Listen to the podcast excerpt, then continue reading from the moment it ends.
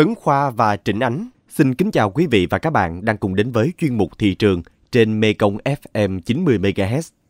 Thưa quý vị và các bạn, trong những năm gần đây, nhiều mặt hàng thủ công mỹ nghệ của nước ta đã vươn ra khỏi giới hạn của xóm làng để đến với những thị trường lớn, sôi động, được đặt trang trọng trên những kệ trưng bày tại nhiều quốc gia. Thế nhưng, trước những ảnh hưởng nặng nề từ dịch bệnh cô vít mười chín, thị trường đầu ra cho các sản phẩm này đang bị thu hẹp, các làng nghề cũng trở nên yên ắng.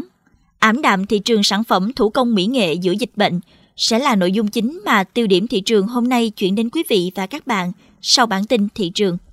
Thưa quý vị và các bạn, so với cách nay hai tuần, giá heo hơi tại nhiều địa phương vùng đồng bằng sông Cửu Long hiện giảm thêm bình quân khoảng ba nghìn đồng một ký và đang ở mức thấp hơn khoảng mười bảy nghìn đồng một ký so với hồi đầu năm hai nghìn không trăm hai mươi mốt.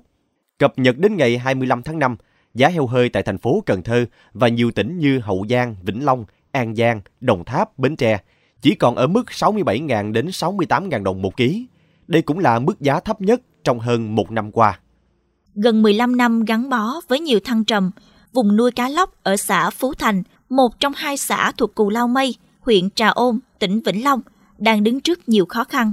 Theo bà con nuôi cá lóc tại địa phương, thời điểm năm hai nghìn không trăm mười chín, giá cá lên bốn mươi nghìn đồng một kg, người nuôi lời khoảng mười nghìn đồng một kg cá.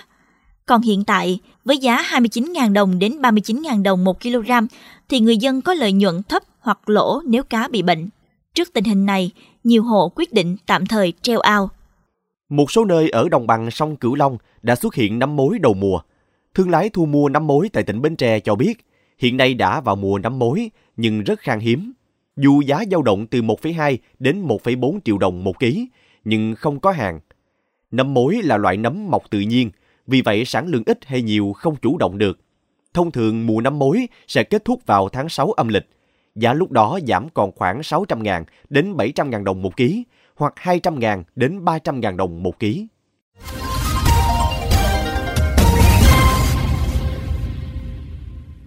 Quý vị và các bạn thân mến, nhắc đến các sản phẩm thủ công mỹ nghệ, mặc dù không phải mặt hàng quá thiết yếu trong đời sống hàng ngày, nhưng đây lại là các sản phẩm thu hút nhiều sự quan tâm của khách du lịch, đồng thời cũng là nguồn sinh kế chính cho nhiều gia đình.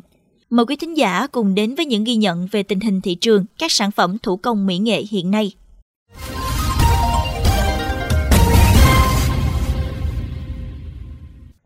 Những ngày này, chị Đỗ Thị Nhan, ngụ xã Tân Lý Đông, huyện Châu Thành, tỉnh Tiền Giang, có nhiều thời gian rảnh rỗi hơn so với mọi khi. Tuy nhiên, sự rảnh rỗi này chị không hề mong muốn. Theo đó, do tình hình sức khỏe không cho phép, từ nhỏ đến lớn, chị Nhan khó lòng tìm cho mình công việc ổn định. Lâu nay, chị đã quen với nghề truyền thống tại địa phương là đan nón từ cỏ bàng. Sản phẩm này chủ yếu được làm ra để bán cho khách du lịch, không chỉ tại đồng bằng sông Cửu Long, mà nhiều khu vực trên cả nước. Từ khi dịch bệnh cô vít mười chín xuất hiện đến nay, các hoạt động du lịch bị ảnh hưởng nghiêm trọng, khách quốc tế vắng bóng, trong khi khách nội địa cũng thưa thớt. Các điểm du lịch tạm ngưng để phòng chống dịch. Vì thế mà đầu ra của sản phẩm nón Bàng Buông bị giảm mạnh. Không phải ai cũng có đơn hàng để tiếp tục gắn bó với nghề. Công ty mở ra nhóc luôn, thành ra người mà còn khỏe, còn trẻ người ta đi làm công ty. Còn đó để cho những người như lớn tuổi, nhà giữ bé đồ vậy đó, rồi làm thêm. Còn chị khiếm thị thì không đi làm gì được. Cũng tự nuôi sống bản thân, cũng dư giả gì mà nuôi sống bản thân đạm bạc này cũng được. Lúc này đơn dịch bệnh nè, rồi cái bị thất nghiệp. Trời ơi, nay gần cả năm rồi.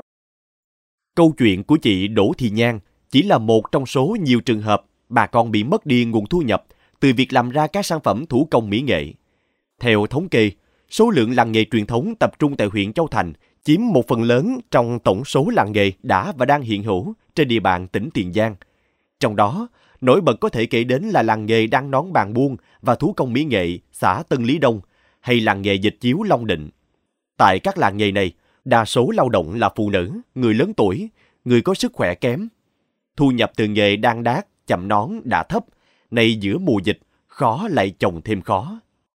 Tại An Giang, bên cạnh làng lụa Tân Châu nổi tiếng xa gần, thì các sản phẩm chiếu Uzu cũng được đông đảo du khách tìm mua hoặc chiêm ngưỡng khi có dịp về miền Tây. Có địa chỉ tại ấp An Hưng, thị trấn An Phú, huyện An Phú, tỉnh An Giang, cơ sở dịch chiếu Uzu Tân Châu Long của ông Lê Văn Tho đã có thâm niên vài chục năm trong việc làm ra nhiều sản phẩm chiếu đẹp mắt.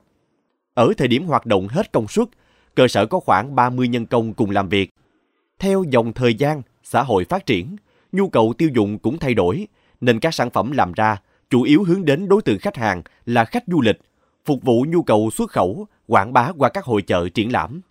Dịch cô vít mười chín bùng phát, giống như nhiều cơ sở làng nghề khác, cơ sở dệt chiếu Uzu Tân Châu Long cũng chịu những tổn thất lớn do đầu ra hạn chế. Bà Lê Thị Phương Thảo, đại diện cơ sở cho biết. Nói chung mới làm mình làm hàng thủ công mỹ nghệ, rồi khi mà không có khách du lịch thì mình phải uh, linh hoạt, mình sản xuất những cái hàng gọi là hàng nội thất hoặc là hàng tiêu dùng hàng ngày, cho nên thì tất nhiên là cái cái cái tỷ lệ phần trăm sản phẩm bán thì nó có giảm, nhưng mà mình vẫn duy trì chứ không phải là mình ngưng hẳn. Nếu mà có đơn hàng xuất khẩu thì nó cũng được năm tám mươi phần trăm, còn nó không có thì nó khoảng tầm ba bốn mươi thôi. Tại vì bây giờ không có khách du lịch và sản phẩm du lịch không có đi được hàng nhiều quá. Trong khoảng thời gian khách du lịch, đặc biệt là khách nước ngoài vắng bóng, cơ sở Tân Châu Long tranh thủ thời gian để miệt mài sáng tạo, cho ra đời các loại túi, giỏ sách, thảm, dép với nhiều mẫu mã khác nhau, đều từ nguồn nguyên liệu tự nhiên. Cũng theo bà Lê Thị Phương Thảo, mục tiêu là đợi khi dịch bệnh qua đi, cơ sở sẽ có thể khôi phục sản xuất, đáp ứng tốt hơn nhu cầu của khách hàng.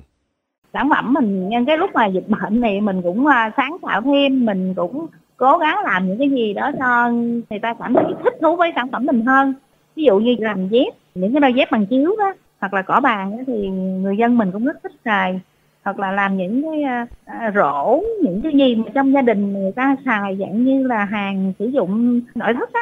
Thay vì người ta xài bằng rổ nhựa thì người ta có thể xài những sản phẩm bằng cỏ bàn hoặc là chiếu khói. Thì thấy khách, khách người ta cũng quan tâm. Còn ông Trần Văn Hoàng Thụ, chủ cơ sở Mỹ Nghệ dừa Úc Hoa tại xã Tân Thạch, huyện Châu Thành, tỉnh Bến Tre thì cho biết, hiện nay nhiều cơ sở chuyên sản xuất, thu gom các đơn hàng sản xuất chén muỗng từ gáo dừa, vỏ dừa trên địa bàn tỉnh Bến Tre vẫn hoạt động bình thường. Việc bán mua trong nước vẫn diễn ra thuận lợi. Ông Trần Văn Hoàng Thụ chia sẻ. Nếu mà theo cái so lượng hàng năm ngoái thì mình năm nay thì mình tăng chắc khoảng tầm khoảng ba mươi phần trăm.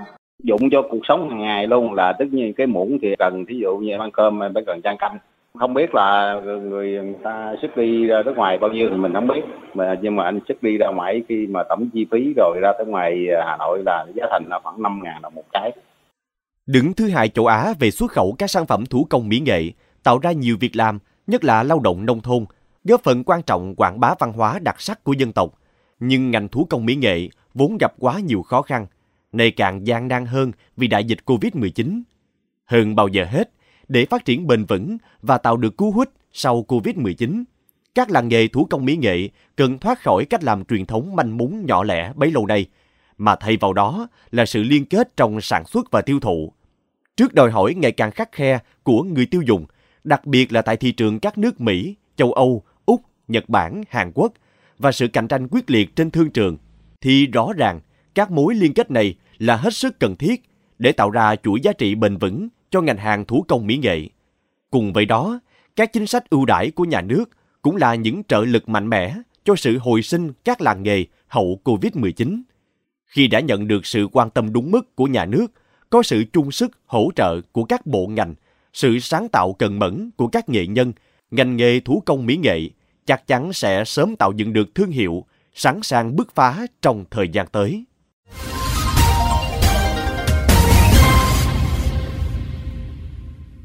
Đến đây, chuyên mục thị trường trên Mekong ép em chín mươi mê ga héc xin được khép lại. Những thông tin nóng hổi cùng những biến động của thị trường sẽ được chúng tôi liên tục cập nhật trong các bản tin tiếp theo. Xin mời quý vị và các bạn cùng lắng nghe kênh podcast chuyên biệt đầu tiên về đời sống của người dân vùng đất phương Nam, Chuyện Mekong, trên nền tảng thiết bị di động bằng cách truy cập vào các ứng dụng Spotify, Apple Podcast trên hệ điều hành iOS, Google Podcast trên hệ điều hành Android. Sau đó gõ từ khóa Chuyện Mekong. Trịnh Ánh và Tấn Khoa cảm ơn bà con và các bạn đã quan tâm theo dõi. Xin chào và hẹn gặp lại.